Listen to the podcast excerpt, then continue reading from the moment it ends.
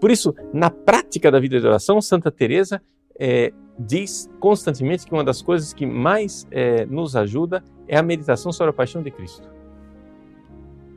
Nesse sentido, a gente vê claramente porque é que o diabo é, odiava, odiou tanto o filme do Mel Gibson.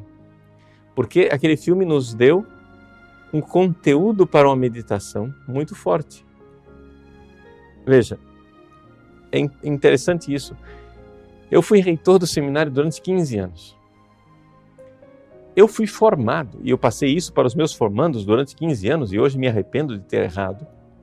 Eu fui formado para é, banir, banir da vida de oração e, e das paredes do seminário cruzes barrocas, o Cristo ensanguentado. Por quê? Porque colocaram na minha cabeça que é o Cristo ressuscitado. Então eu preferia sempre aquele crucifixo de São Damião, de São Francisco, que é o Cristo crucificado, porém ressuscitado. Glorioso. Teologicamente, muito mais completo. Eu até concordo que teologicamente é mais completo.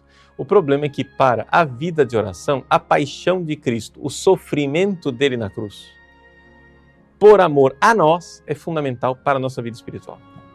Então, tirar das nossas vidas os crucifixos, as imagens de Cristo é, ensanguentado, faz um mal imenso para a nossa vida de oração. Lembre-se que Santa Teresa, por exemplo, ela se converteu diante de um Cristo chagado. Não é?